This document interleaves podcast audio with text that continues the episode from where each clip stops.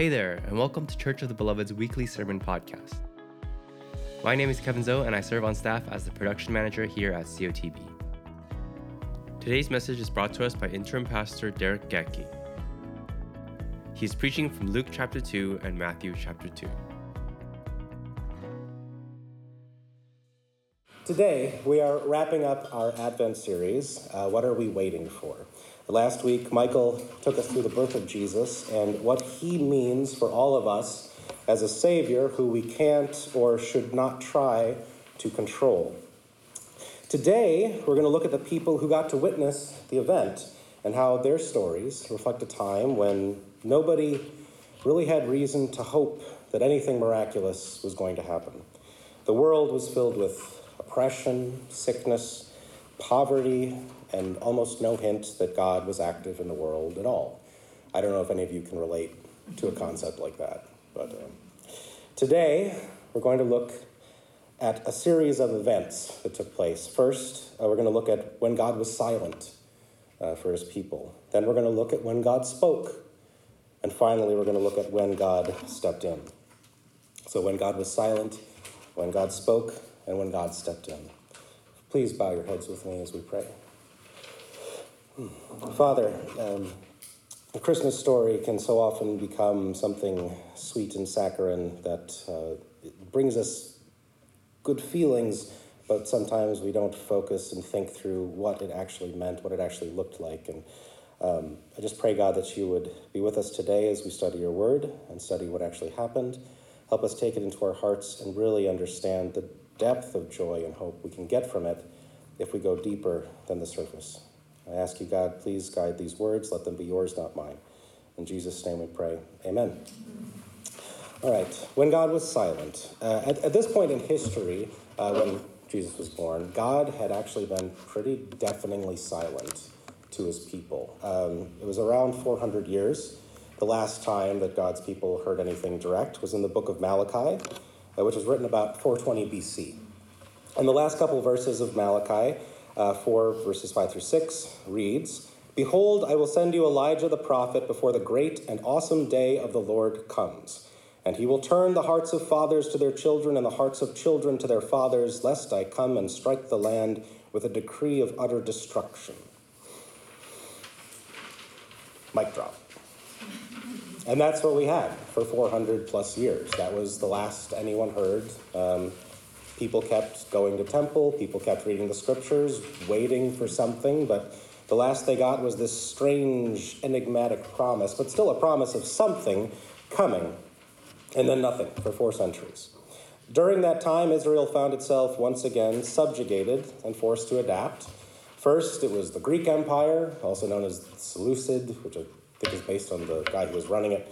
Um, they came in and took over, managed things. Then the Romans came in, and we all know about the Roman Empire. I would hope everyone. Okay. Um, their common language gradually morphed. Uh, it used to be biblical Hebrew, but by necessity, Hebrew became less and less valid and used, so they had to learn Aramaic and Hellenistic Greek, and eventually that became the languages they used. They began to spread out away from their ancestral home, sometimes through force and exile, but sometimes voluntary. I mean, it wasn't entirely bad reasons why they had to leave. In his book, uh, Diaspora Jews Amidst Greeks and Romans, Erich S. Gruen writes The vast bulk of Jews who dwelled abroad in the Second Temple period did so voluntarily. Even where initial deportation came under duress, the relocated families remained in their new residences for generations, long after the issue of forced dislocation had become obsolete.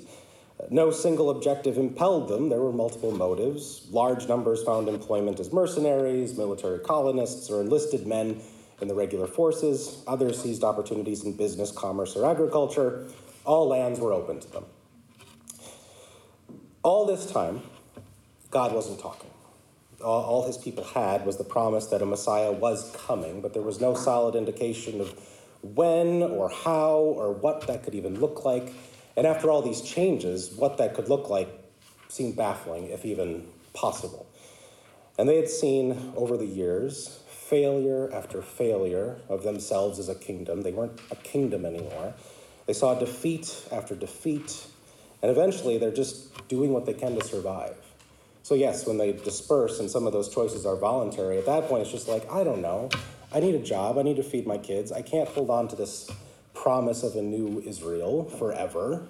I got to survive. And as that time happened, hope in whatever this Messiah was going to do dwindled, sometimes got extinguished. Some people tried to take things into their own hands. There were a couple of uprisings and false messiahs, all of them quickly quelled or died out. Uh, there are references in Acts 5, one of the Pharisees at the time mentions a, a Thwaites, I hope I pronounced that right. Thwaites? Uh, actually, maybe, I don't know, never mind. uh, sorry. Judas the Galilean, uh, they had like a few hundred people rise up and say, yeah, this is the Messiah, and then they got killed, the people dispersed, it came to nothing. And all they left really was their own death and more despair and disappointment in their wake. Worshipping the biblical God was still important, but it was a way to stay connected to their heritage, to themselves as a culture. To what degree was it actually worship? To what degree was it actually trusting that God was still active? I think it became more about familiarity than faith, more about habits than hope. Um, for those of you familiar with the musical Fiddler on the Roof, the opening song is not We Worship God, it's tradition. Our traditions are what make us the people we are. Now, to be fair to that story, the main character talks to God, loves God, it's the whole thing. But the people as a whole are bound by their traditions, not necessarily their faith. And again, that question arises how would a Messiah even work anymore? We're all over the place. We don't even have our own language. All these other forces are determining our fates. What is one king going to do? The hopelessness was pretty vast, and then it just sort of morphed into apathy. I would like to guess that even if you're not feeling down or hopeless right now, got the Christmas cheer, please don't, I'm not telling you to let go of it.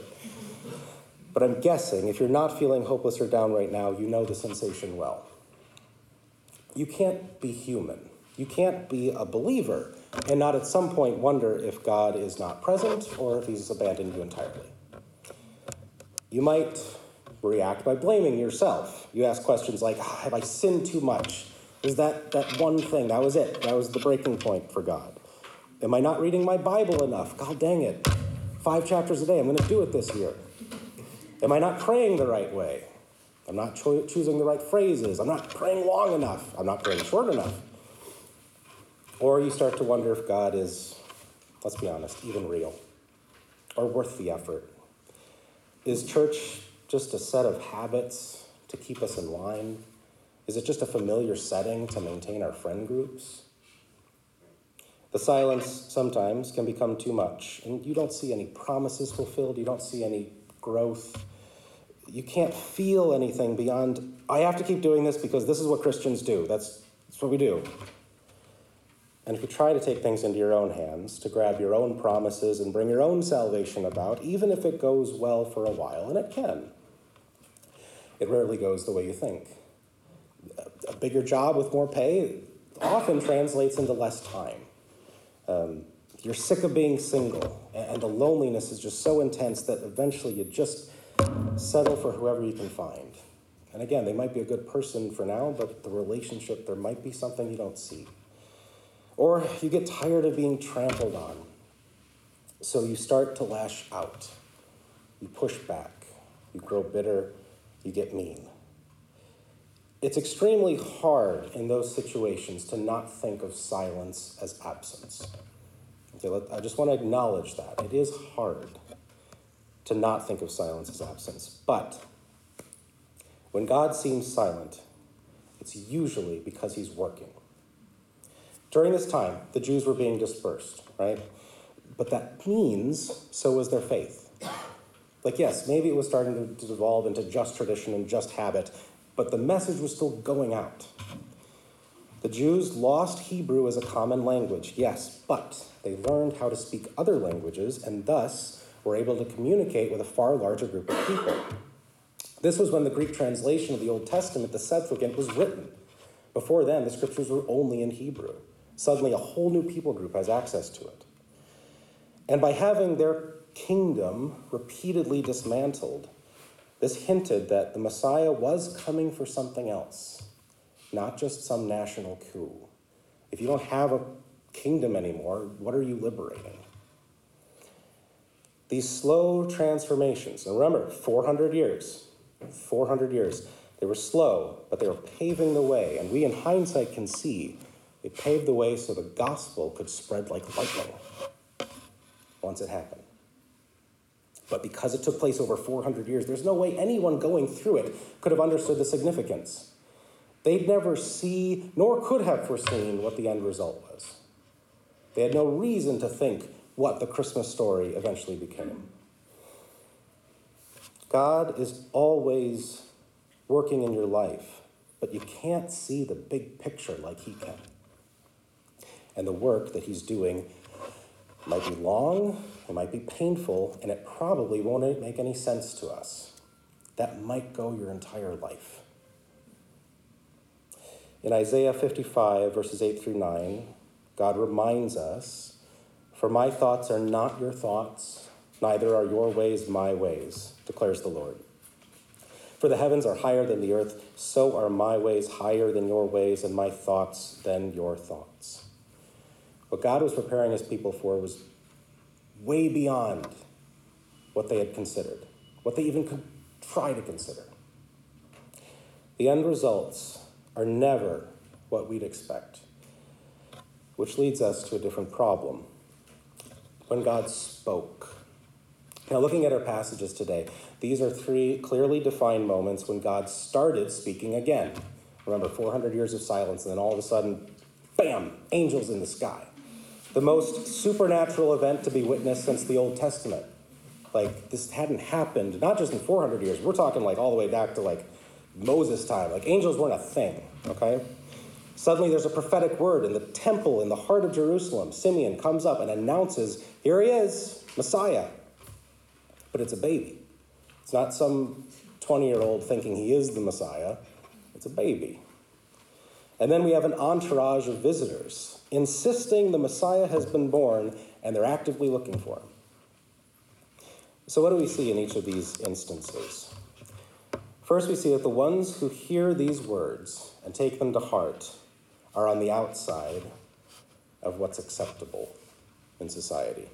The shepherds, I'm sure some of you have heard this before, they were lowly, blue collar workers considered unclean because of their job. They're dealing with dirty animals all the time.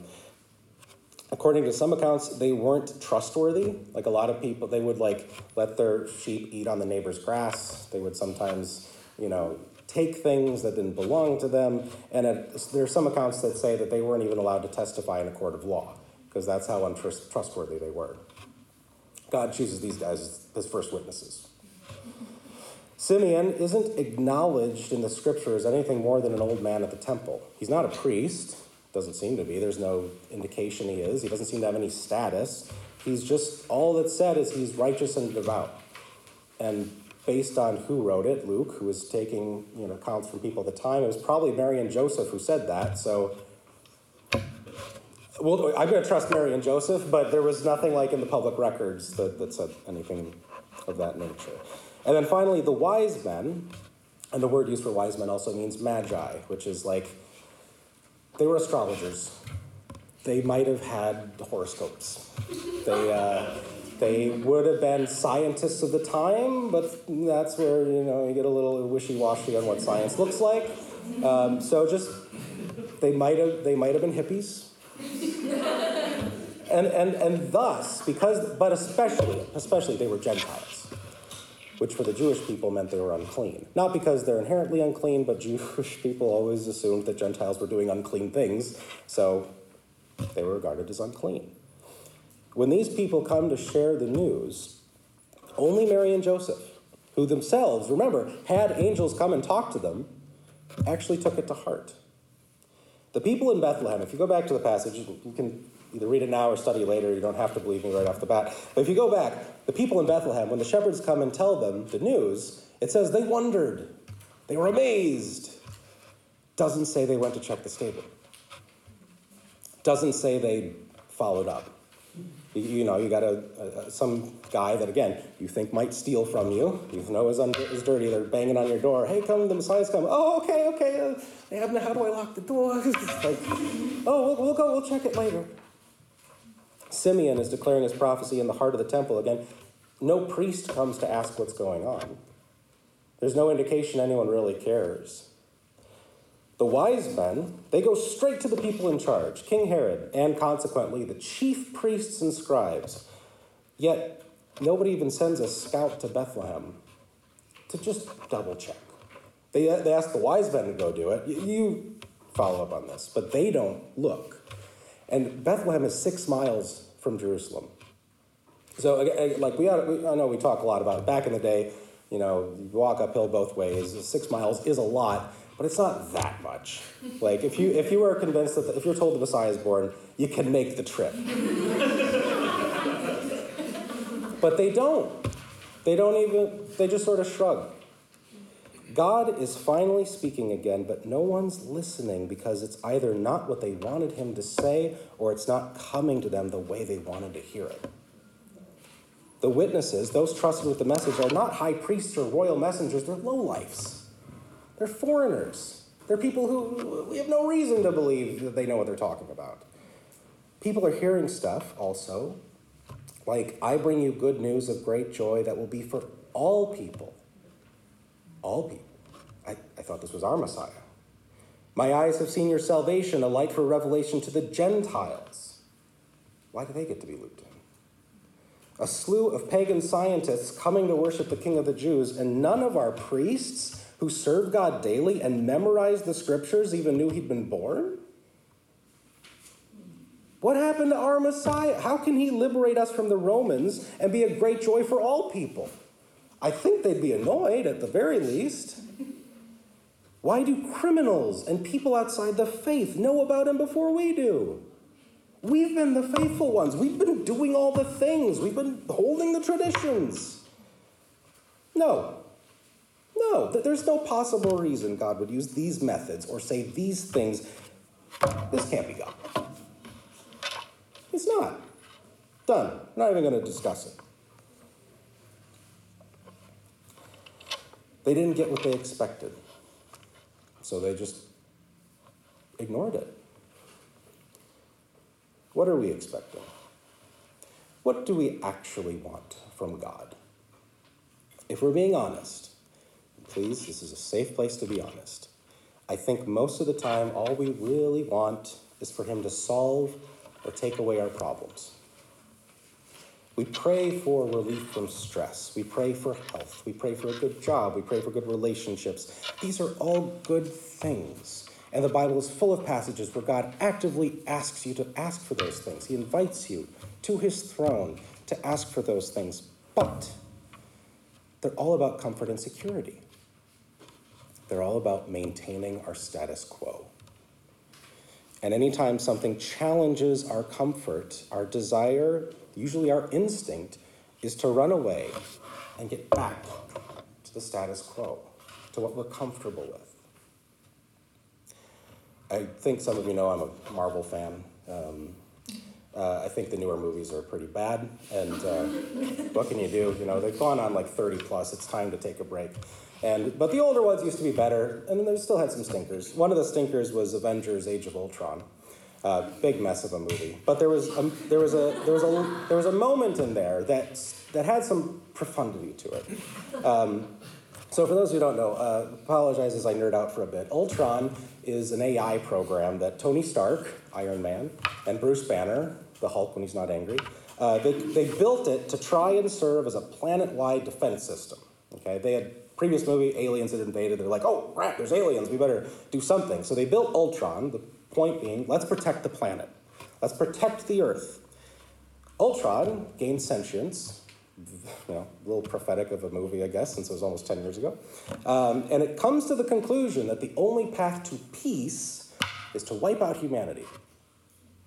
And what he says is, I'm sorry, I know you mean well. You just didn't think it through. You want to protect the world, but you don't want it to change. Ultron's point is that humanity is inherently corrupt. You can't protect something that's always breaking down because the problem is from within, not without. And I believe we want God to protect us, but we don't want Him to change us. We want a shield so we can always remain the way we are, but have God affirm our positions as the righteous, holy ones. We did the things. God won't have it because He can't shield us from ourselves. He needs to go deeper. In his, you know, the book that most people quote from, from C.S. Lewis, Mere Christianity, which if you haven't read it, let me know. I will get you a copy. Um, there's a, he, he, he illustrates it like this Imagine yourself as a living house. God comes in to rebuild that house. At first, perhaps you can understand what he is doing. He is getting the drains right and stopping the leaks in the roof and so on. You knew that those jobs needed doing, and so you were not surprised. But presently, he starts knocking the house about in a way that hurts abominably and does not seem to make any sense. What on earth is he up to? The explanation is that he is building quite a different house from the one you thought of. Throwing out a new wing here, putting on an extra floor there, running up towers, making courtyards. You thought you were being made into a decent little cottage, but he is building a palace. He intends to come and live in it himself. The Israelites were expecting a shield in their Messiah, someone to step in and force the rest of the world to get in line with, a, with what they thought was good and right and proper. And keep in mind, those ideas of what's good and right and proper are rooted in Scripture. But Jesus wasn't coming to pick up a familiar story of behavior modification and just get it back on track. He was coming to flip the script. So when God did step in, when he actually stepped in, despite the fantastic announcements surrounding Christ's birth, he arrived in a cesspool of poverty, dirt, and violence. Before he was even born, he was kicked to the curb. He was forced to stay outside where the animals were. And as someone who has a lot of animals at home, for those of you who don't know, I have, we have five cats, a bird, a cockatiel, and 10 chickens. Um, and I can tell you that where they live and sleep and eat, especially outside, it is disgusting. Oh, it is awful. It is everything you imagine it is and worse. And that's that was Jesus' delivery room. His parents, when they went to temple to perform the ritual purification, which is, was normal for Jews, Jews of the time after birth, um, they could only afford the bare minimum sacrifice for purification, which was two turtle doves. Couldn't even get that pear tree. Within a year or two, some of you got it. Okay, good. Um, within a year or two, King Herod was gunning for him simply because he existed. He hadn't done anything, and suddenly he's got assassins after him. And this, this wasn't just a chosen hero, like most people assume the Messiah to be. This was God Himself. And yet He came like this tiny, fragile, covered in blood, surrounded by excrement, entirely reliant on a teenage girl for sustenance. If you told anyone of the time, versed in Scripture, that God Himself was coming, you'd expect fire and earthquakes and death to anyone who so much glanced at him, because that's how it was. That's what it ha- that's how it happened in the Old Testament. You were lucky if you survived an encounter with God. No wonder nobody believed the shepherds or Simeon or the wise men. How could this be God incarnate? Why would God choose this way to come to us? And what hope could this possibly give anyone? We were waiting for God to show up and fix everything, and instead he shrinks himself down into a helpless baby. Now we're really in trouble. When Jesus Christ stepped into human form, he forever identified himself with us. I don't know if that clicks right away, but he is forever in a human body. When we see him come back and when he's resurrected years later, still human body. He's not just spirit anymore. He still has the scars.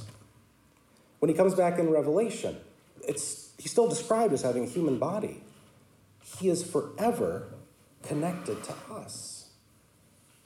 He didn't just come for 33 years and now he's back to his status quo. And what's more, he identified himself with the worst parts of us and dove headfirst into the pain and suffering of our lives. He has personally known rejection, poverty, what it's like to be exposed to pestilence and violence. You think he never got sick? Yeah, of course, the gospel writers aren't going to write about it, but if he was growing up as a child, I mean, he would have gotten colds, he would have gotten coughs, probably would have thrown up a few times. Like, I can't imagine that he went through his entire life and only the cross was when he actually suffered anything beyond a splinter.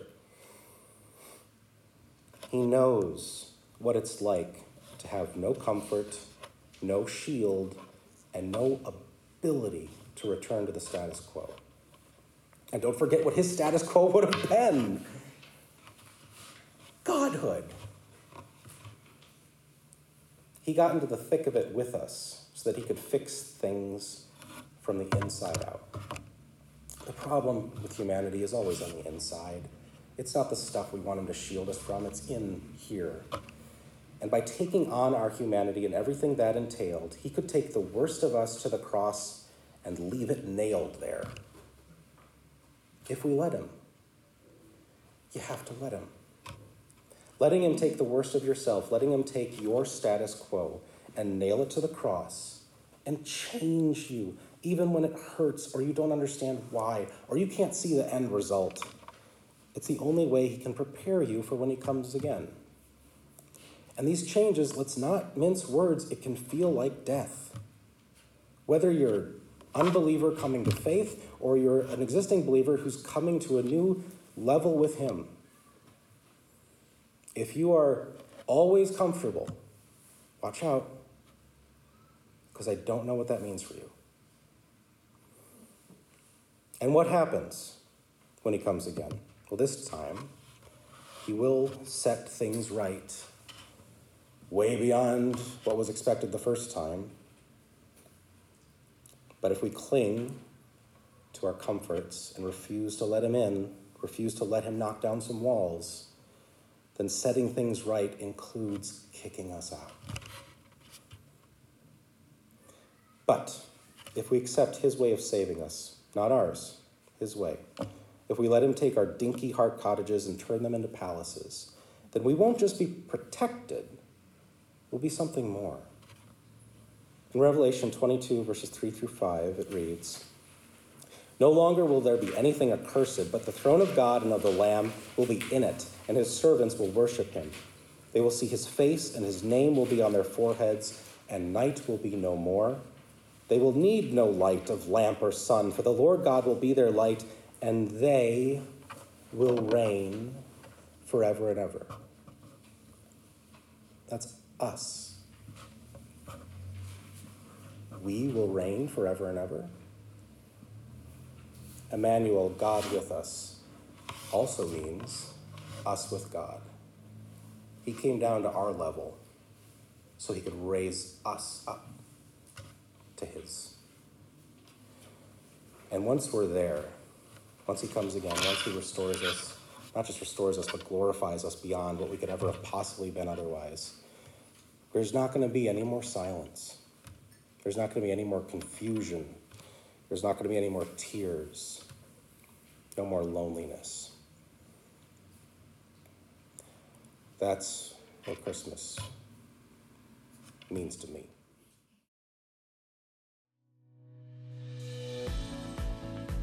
Thanks for tuning into this week's COTB Sermon Podcast. For more info or to connect with us online, you can find us at cotb.life.